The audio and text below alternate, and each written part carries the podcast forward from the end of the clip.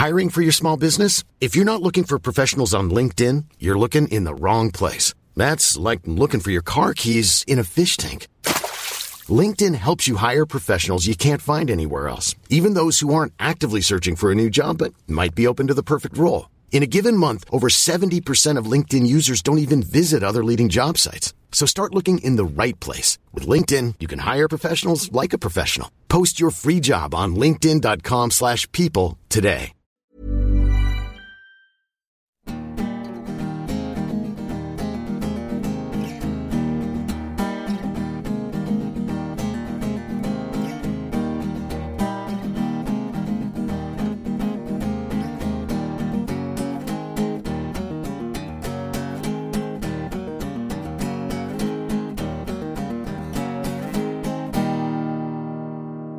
Hello and welcome to Between the Lines, a podcast about the stories behind great sports writing. My name's Neil White.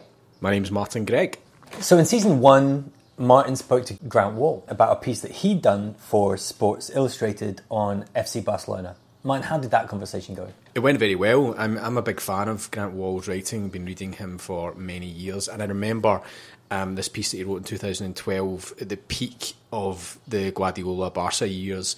It's called The World's Team, which I thought was a great headline, and I thought it would be really interesting to get the story behind that piece, because Grant spent a week in Barcelona and spoke to so many people around the club. After that recording, I just asked Grant what he was working on, and he told me his latest project was called Masters of Modern Soccer. It was a book that was due out in the US on May the 1st. He told me about the premise of the book, which is he profiled someone in every position in a football club, so on the field from goalkeeper through to striker, and then director of football and manager. So I thought, that's quite interesting. We ended the call, didn't really think too much about it. It was later on that night it came back to me, and I thought that's Grant had used a word. He said that he'd profiled each of these personalities in the different positions, and I don't know if there's a kind of disconnect, because in the UK, in UK sports writing, if you say you profile somebody, it doesn't necessarily mean you have direct access to them. You can write from a detached perspective. But because Grant's access is usually so extraordinary, I kind of revisited it the next day, and I looked up his Twitter feed, and about 2 months previously he had tweeted, he'd taken a picture of the first page of the Vincent Kompany chapter, and the first three paragraphs was basically Grant in a video theatre at Manchester City's training ground talking to Vincent Kompany about footage that was showing on the screen. At that point I thought, wait a minute, this guy has got access to all these personalities, right through from Manuel Neuer in goals, Vincent Kompany defender, Xabi Alonso defensive midfielder, Christian Pulisic attacking midfielder, Chicharito up front, Roberto Martinez is the manager, and Michael Zorc, Borussia Dortmund director of football. So once I realised that this profiling of these guys equated to incredible access, immediately emailed Grant and said, put me in touch with your publisher, I want to read this manuscript. Alright, so part of what we do when we have our Backpage hats on is look for interesting sports books that have been published overseas and see if we can bring them to a UK readership. So that's the job that we started to do with this book. I remember sort of texting you, messaging you back and forward as we both progressed through the manuscript, getting increasingly excited because Grant had evidently, without shouting this from each page of the book, he'd evidently spent several days with each one of these elite athletes, coaches, technical director. He'd spent loads of time with them. He was at the stadium, he was spending time in some cases at their house, and in almost every case he was reviewing match footage with them and dissecting that. So we were really excited by the project. So the book was written for a North American market for sure, so there were, I think it took us a while, but we realised there was going to be a few things that we needed to change, right, Martin? Yeah, I mean, first of all, the title, obviously Masters of Modern Soccer is not going to be a valid title for a UK audience, so we had to change that, which prompted one of our month-long conversations where we finally alighted upon Football 2.0. The idea being that the main theme of the book is about how football has changed in the last 5 to 10 years, so the innovations in all these different positions within a football club, and these leading exponents talking you through how their positions have changed. So we felt that Football 2.0 was the idea of an upgrade. You know, this is the new version of this sport that you thought you knew. All right, you can find out a little bit more about the book, Football 2.0, at backpagepress.co.uk. But for now, let's hear it from Grant.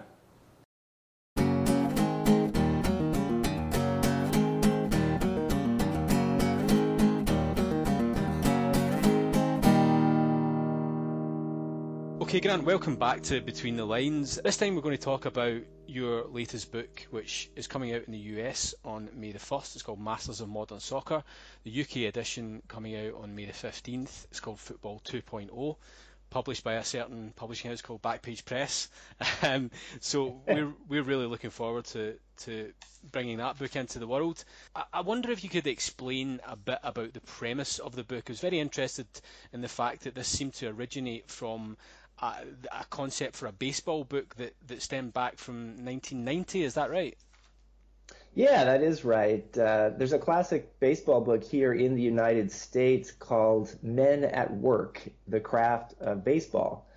And it's by George Will, who's a famous political writer in the United States who also happens to love the sport of baseball. And what he wanted to do was actually not really talk about players' lives off the field, but look really closely at the craft of the sport, position by position. And so he took the sport of baseball and divided it into four functions, a batter, a pitcher, a fielder, and a manager, and found one person to represent each who was very good at what they do, but also very intelligent at explaining how they do what they do, the craft of their position.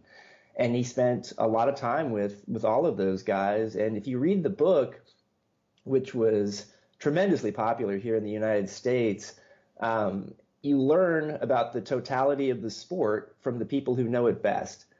And you could do that with any sport, and nobody has really here in the US. And so I decided I would do this with the sport of soccer, football. And I don't have four people in my book. I have seven. I have five players and two sort of administrators, and I picked one person to represent each. And I wanted to get a good cross-section of each, or of the sport, at the highest level in Europe. So the goalkeeper is Manuel Neuer from Germany. The defender is Vincent Kompany from Belgium and Man City. The defensive midfielder is Xabi Alonso, the recently retired World Cup and Champions League winner. The attacking midfielder is Christian Pulisic, already the best American player as a teenager. The forward is Javier Chicharito Hernandez from Mexico and West Ham United. The manager is Roberto Martinez of Belgium now, of Everton and Wigan in the past. And the director of football is Michael Zorc, who's been so successful in that position at Borussia Dortmund, buying players low and selling them high and still managing to compete for trophies. We talked a lot about access on the last podcast, Grant, and that was one of the things that really struck myself and Neil when we read the manuscript was the fantastic access that you enjoyed to these guys. You know, you weren't writing about these guys from afar. You were spending a lot of time with them, sometimes multiple sessions in video analysis rooms, round coffee tables. Can you tell us a little bit about the access that you had to these personalities? Well, it was just a tremendous opportunity to spend so much one-on-one time with everybody in this book over a 2-year period. I made a few visits to Europe, and each time I would go, I would meet up with at least a couple of guys who I was talking to for the book. And one thing I've noticed over the years is the top figures in European football, whether it's players, managers, or clubs, they a lot of them want to be bigger in the United States. It's a growing soccer market, and a lot of times that has meant that they're sometimes willing to provide a bit more access to an American journalist who is interested in, really in-depth stuff. And so I've sort of leveraged that a little bit, but I've also really enjoyed building relationships over the years there with clubs and and players. And so this started in 2016 when I first went over to Europe for these interviews. And I watched video at length with all the players. In most cases, the clubs put together these long highlight video clips of the player doing different things on the field. And then as we were watching these videos, I would just ask questions as a curious person about what was going on in the players' minds as they're preparing for this, as what's going on in their minds as we watch what's happening on the screen. And thankfully, everyone was very patient with me, but also tremendously intelligent and insightful at pointing out what their options were in that moment on the field. And for me, this was a wonderful experience because, you know, I didn't play at an extremely high level. I certainly wasn't a professional. And here now are some of the smartest, most accomplished figures in this sport telling me what's going on in their heads. And so I just kept asking questions, kept listening, and over 2 years learned so much and just hope that comes out. I think it does on the page. I think the video analysis side of it was really interesting because you're sitting down watching this video footage with the personalities, it brings to life the kind of the real life examples. So for example, Vincent Kompany is not just talking about how he stops an unnamed attacker. You're watching footage of him maybe taking the ball off Messi's toes and things like that. So, you know, for me, the kind of the real life examples that were happening in front was the key to bringing that whole thing alive. So it must have been great to be sitting with somebody of the caliber of Kompany, and he is watching himself in action and saying, well, in this situation, this is how I cope with another great player. Yeah, and there's a reason why Vincent Kompany will be very successful if he wants to be a manager, or very successful if he wants to go into television analysis later on. He's already done some of that during the Euro, and he was injured in 2016. Just somebody who not only is very good at what they do, but so good and able to explain things about what they're doing on the field. You know, I've interviewed Lionel Messi in the past, and he's a genius, but he, like most players, I think, has a bit of a hard time sometimes putting into words what he's doing on the field. And that's fine. I mean, that describes 95 to 98% of players in any sport, I think, including here in the US. And yet the players that I picked for this book are of this very small percentage who are really, you know, not just thoughtful, but also can put into words and describe what they're doing, what they're thinking, what they're seeing out there. And for me, it was such a pleasure just to spend time with these guys and learn the little tricks of the trade that they were willing to share with me, which are included in the book. Yeah, one of the chapters that really stuck out for me was the one in Manuel Neuer, particularly the example you chose. And obviously this is a World Cup related series that we're doing, so I think it's very relevant that the example you chose in this chapter as perhaps the greatest exposition of the sweeper-keeper role occurred in World Cup 2014, Germany's victory over Algeria in the round of 16. And to quote you from the book, you say, to watch Neuer's highlights video from the game, which includes an astonishing 5 clearances and 20 touches outside his penalty box, is to see a goalkeeper pushing the outer limits of the position. So it's fascinating for you to sit and go through that game with him. But my question would be, how did you happen upon that game? Because it's quite a unusual example, a brilliant example, but an unusual example. How did that game come to your attention? Well, I had seen the game live when it happened in Brazil in 2014. So you were at the game? I was not, actually. I was in Salvador about to watch the U.S. be eliminated by Belgium, but we were watching that game very closely on the television in Brazil, and this was something that we had seen before from Neuer, this sweeper-keeper role where he covers much more ground than maybe previous goalkeepers have, but this was the shining example that any of us had ever seen an extreme example that even Neuer allows that it was extreme, where various conditions were in place that forced him to come out more than he ever had, farther than he ever had, especially in a big game, from his goal. And that included having a very high back line with Germany, having two center backs in that game who are not particularly fast, having Algeria try to beat that high line by going over it with two very fast forwards, and then Neuer being required to come out so many times in that game. And Algeria played a very good game, if you recall. And just to, you know, if you look on YouTube at the highlights of that game, it's amazing. If you look up like Neuer Algeria, how many times in that game he came out, like not just a little bit, but far beyond his penalty box. If you see the heat map of his touches in that game, it doesn't look like a goalkeeper. And he didn't put a foot wrong in that game. And so I talked to him in depth about how he approached that game. It was also raining in Porto Alegre that night, and so that added to the factors. But it was, I think, a defining game for Neuer, who obviously had a very good World Cup and has played, you know, so well over a period of years now, but really established him, I think, at that moment as this goalkeeping innovator of a kind that we see very infrequently in this sport over the decades.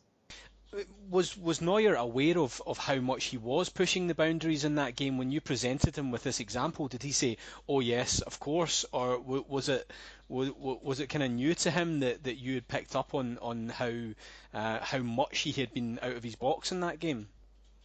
It was pretty clear that Neuer realized that game was something special in terms of what he was doing on the field. And if you recall that year, there were three finalists for the Ballon d'Or, and you know, it was Messi, Ronaldo, and Manuel Neuer. And it's very rare that we see a goalkeeper reach those heights. You know, Lev Yashin, I think, is the only goalkeeper ever to win the Ballon d'Or.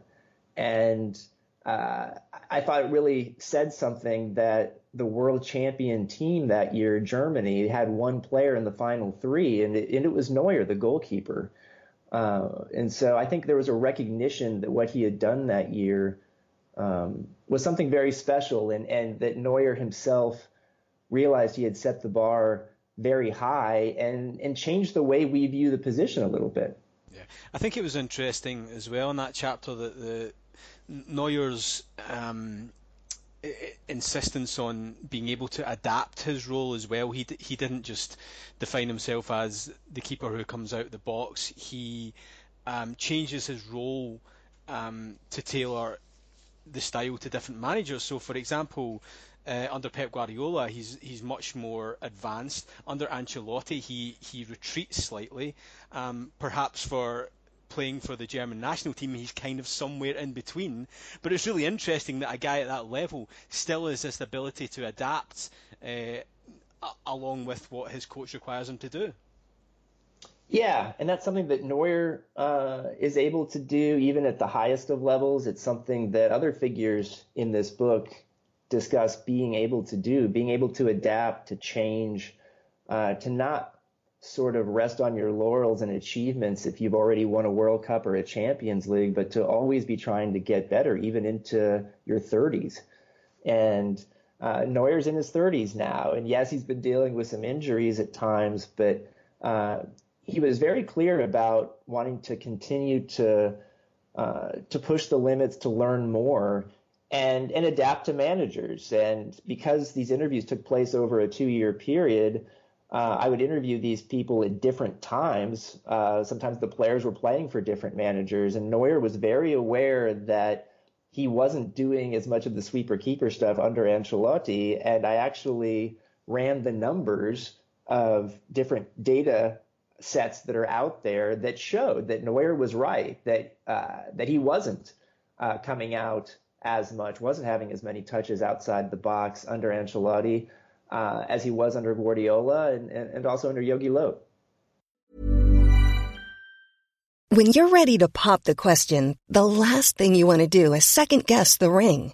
At BlueNile.com, you can design a one-of-a-kind ring with the ease and convenience of shopping online. Choose your diamond and setting. When you find the one, you'll get it delivered right to your door. Go to BlueNile.com and use promo code LISTEN to get $50 off your purchase of $500 or more. That's code LISTEN at BlueNile.com for $50 off your purchase. BlueNile.com, code LISTEN. Hey, I'm Ryan Reynolds. At Mint Mobile, we like to do the opposite of what Big Wireless does. They charge you a lot, we charge you a little. So naturally, when they announced they'd be raising their prices due to inflation, we decided to deflate our prices due to not hating you. That's right. We're cutting the price of Mint Unlimited from $30 a month to just $15 a month. Give it a try at mintmobile.com/switch. $45 up front for 3 months plus taxes and fees. Promo rate for new customers for limited time. Unlimited more than 40 gigabytes per month slows. Full terms at mintmobile.com.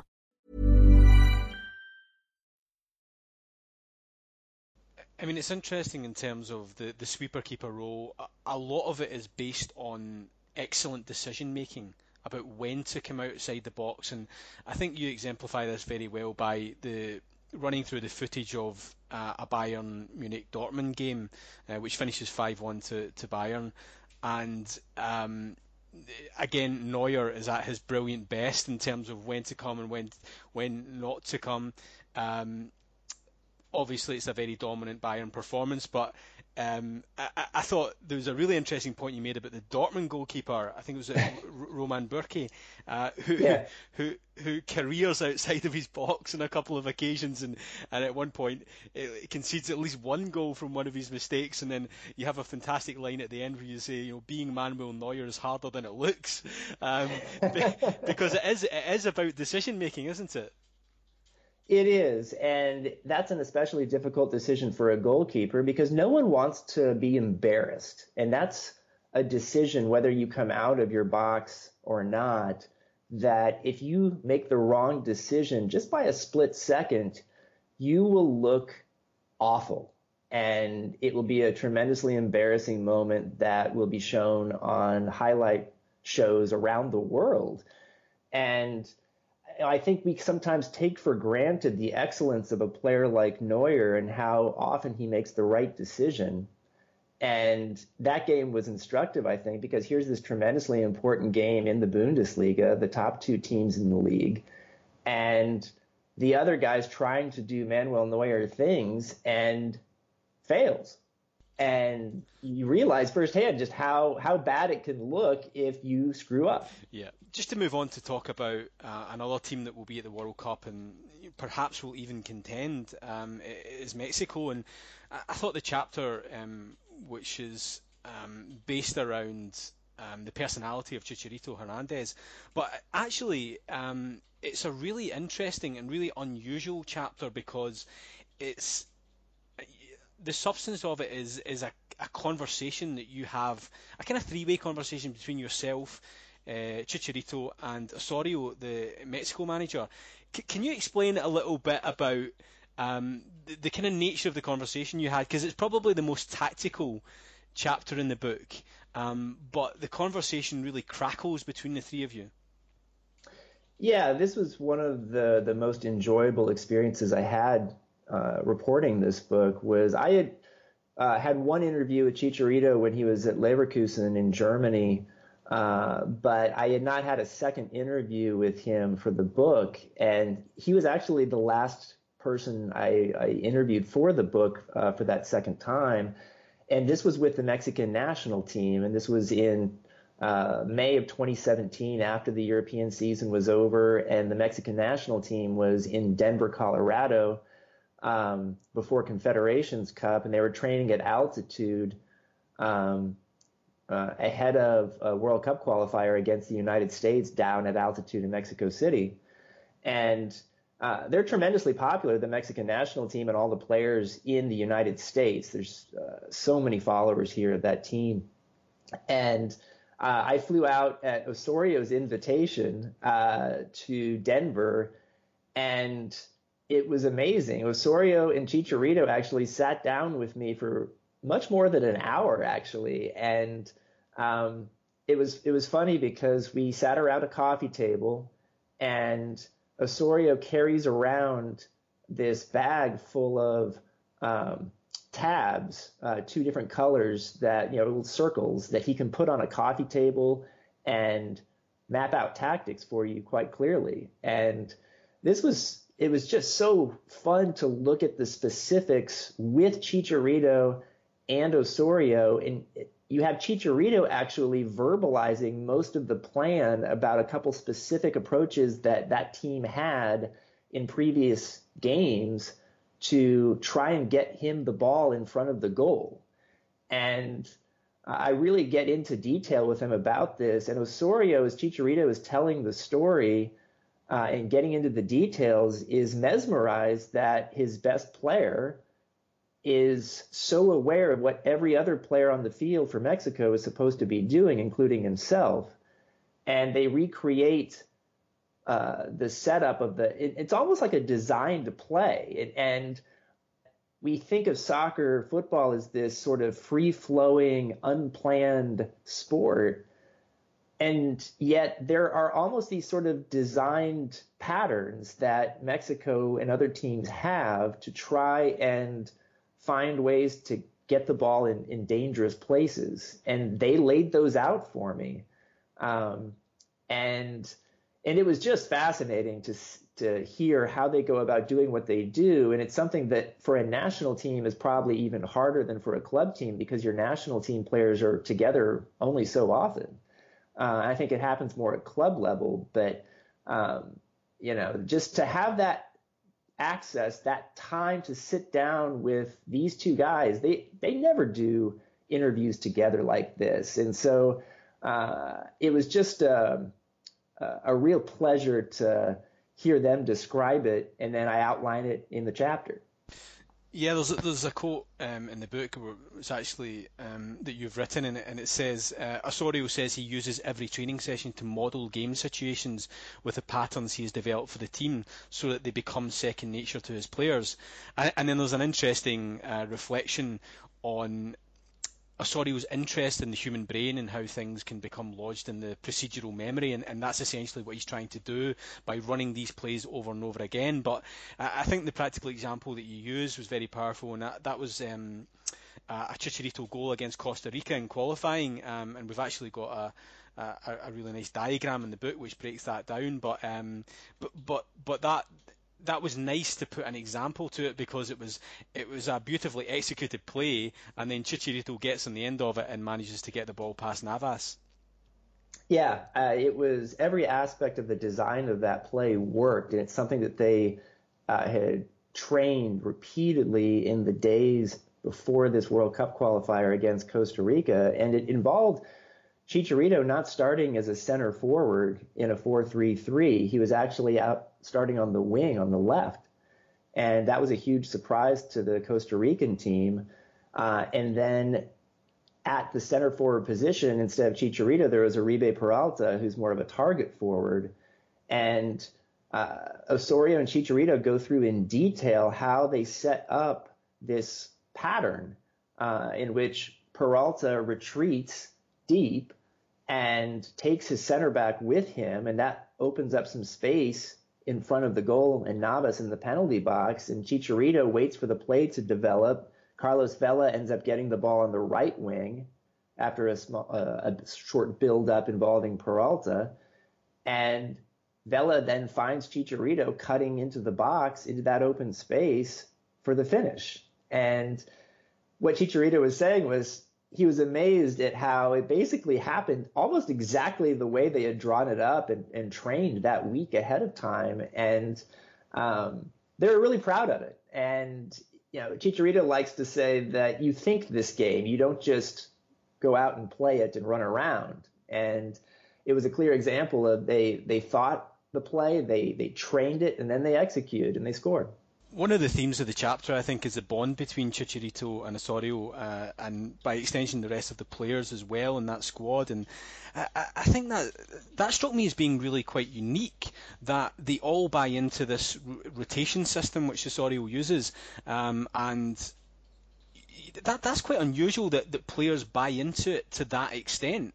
There's key games where Chicharito will be sitting on the bench and won't play, but he's happy with that. He understands what Osorio is trying to achieve, and everyone buys into that vision. That must be quite a unique thing in your experience to see that bond between players and coach.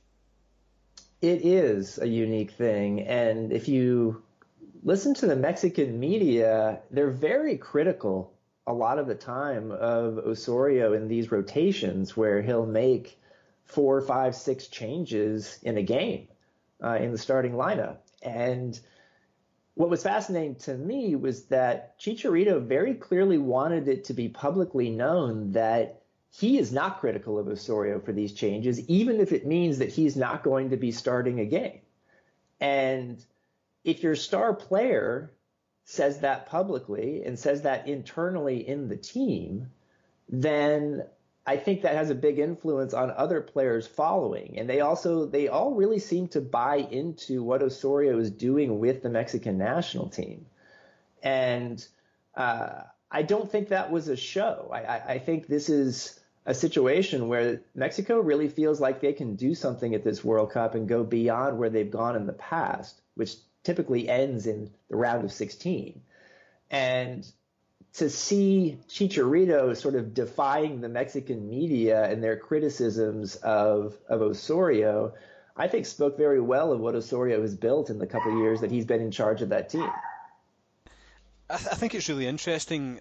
When I first came away from the chapter, I thought, wow, I'm going to be really interested to watch Mexico this summer, because when you have that level of talent and you have that level of unity, then interesting things can happen. As you say, lost in the round of 16, the past 2 World Cups, they obviously beat Costa Rica in qualification, who are a fantastic team with a World Cup pedigree themselves. What do you think going into the summer's tournament? Do you feel that they can?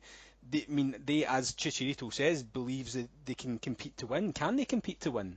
I think it's possible, and it seems like Mexico has, looked good in previous World Cups and then goes out against either Argentina or the Netherlands in the round of 16.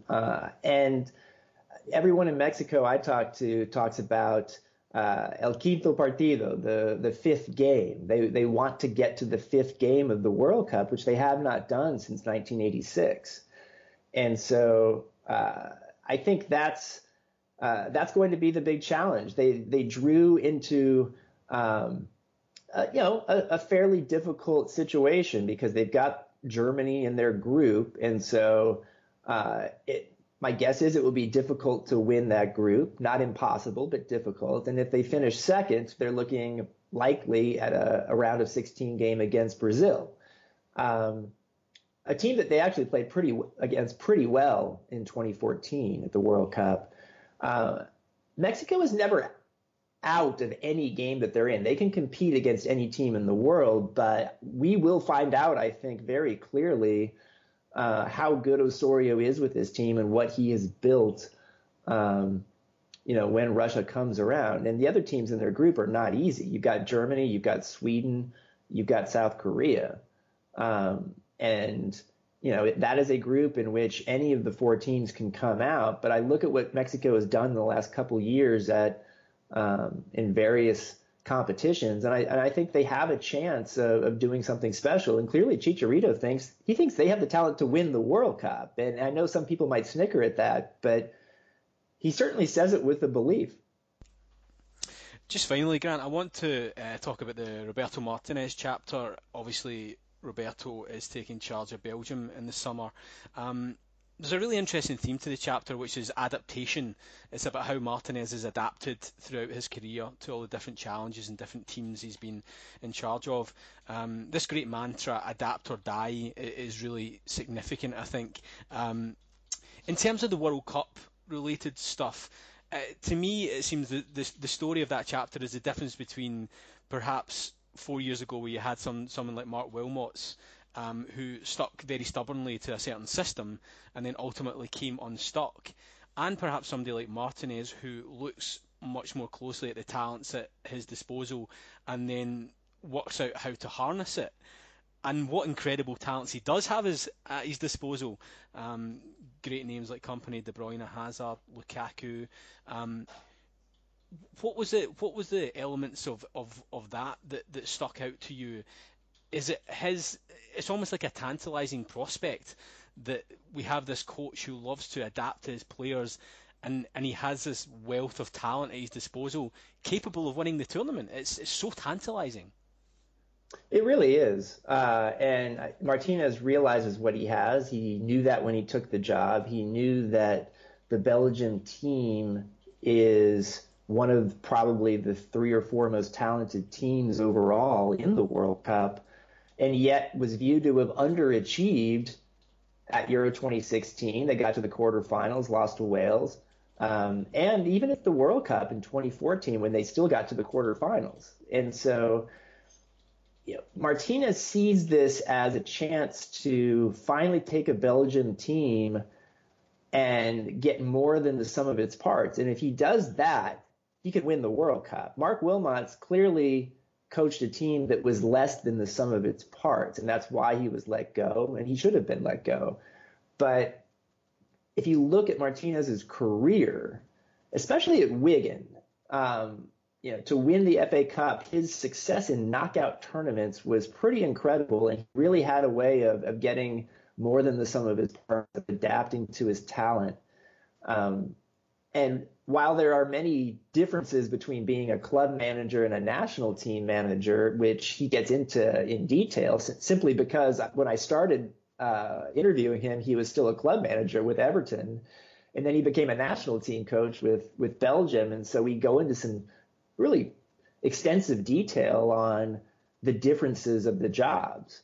But there are some similarities in the sense of how you approach working with your players, adapting to your players, and trying to get the most out of the team with an emphasis on team. There's obviously a huge mental barrier that they have to break through as well. I think Martinez talks about Belgium comparing them to France before the World Cup 98, Spain before they won it in Euro 2008. They just need to get over this mental barrier if they're to achieve greatness, I guess. Yeah, and he made those comparisons directly, and he's like, look, once they won something, it was almost as if the floodgates opened and they became these super teams that won not just one major trophy, but multiple major trophies. And he really does think this Belgium team is capable of that. And as does Vincent Kompany when I spoke to him about Belgium. And here with Kompany, too, is a guy who has won important trophies as a player, especially with Manchester City, talking about what Belgium needs to do to have a culture inside its team that is about not just being very talented and having so much promise, but also getting the job done, winning when you're not at your best, winning when it counts most.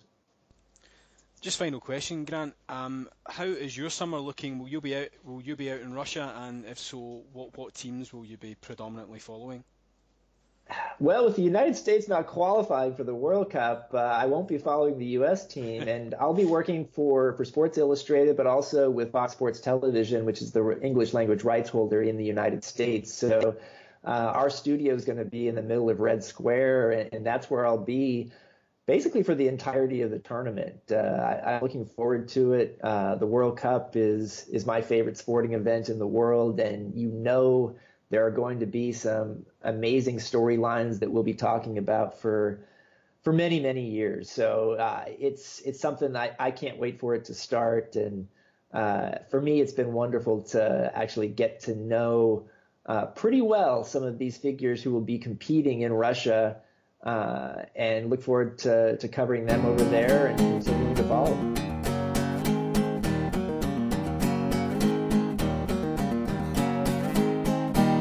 Football 2.0, How the World's Best Play the Modern Game, is out now in paperback and ebook, published by Backpage.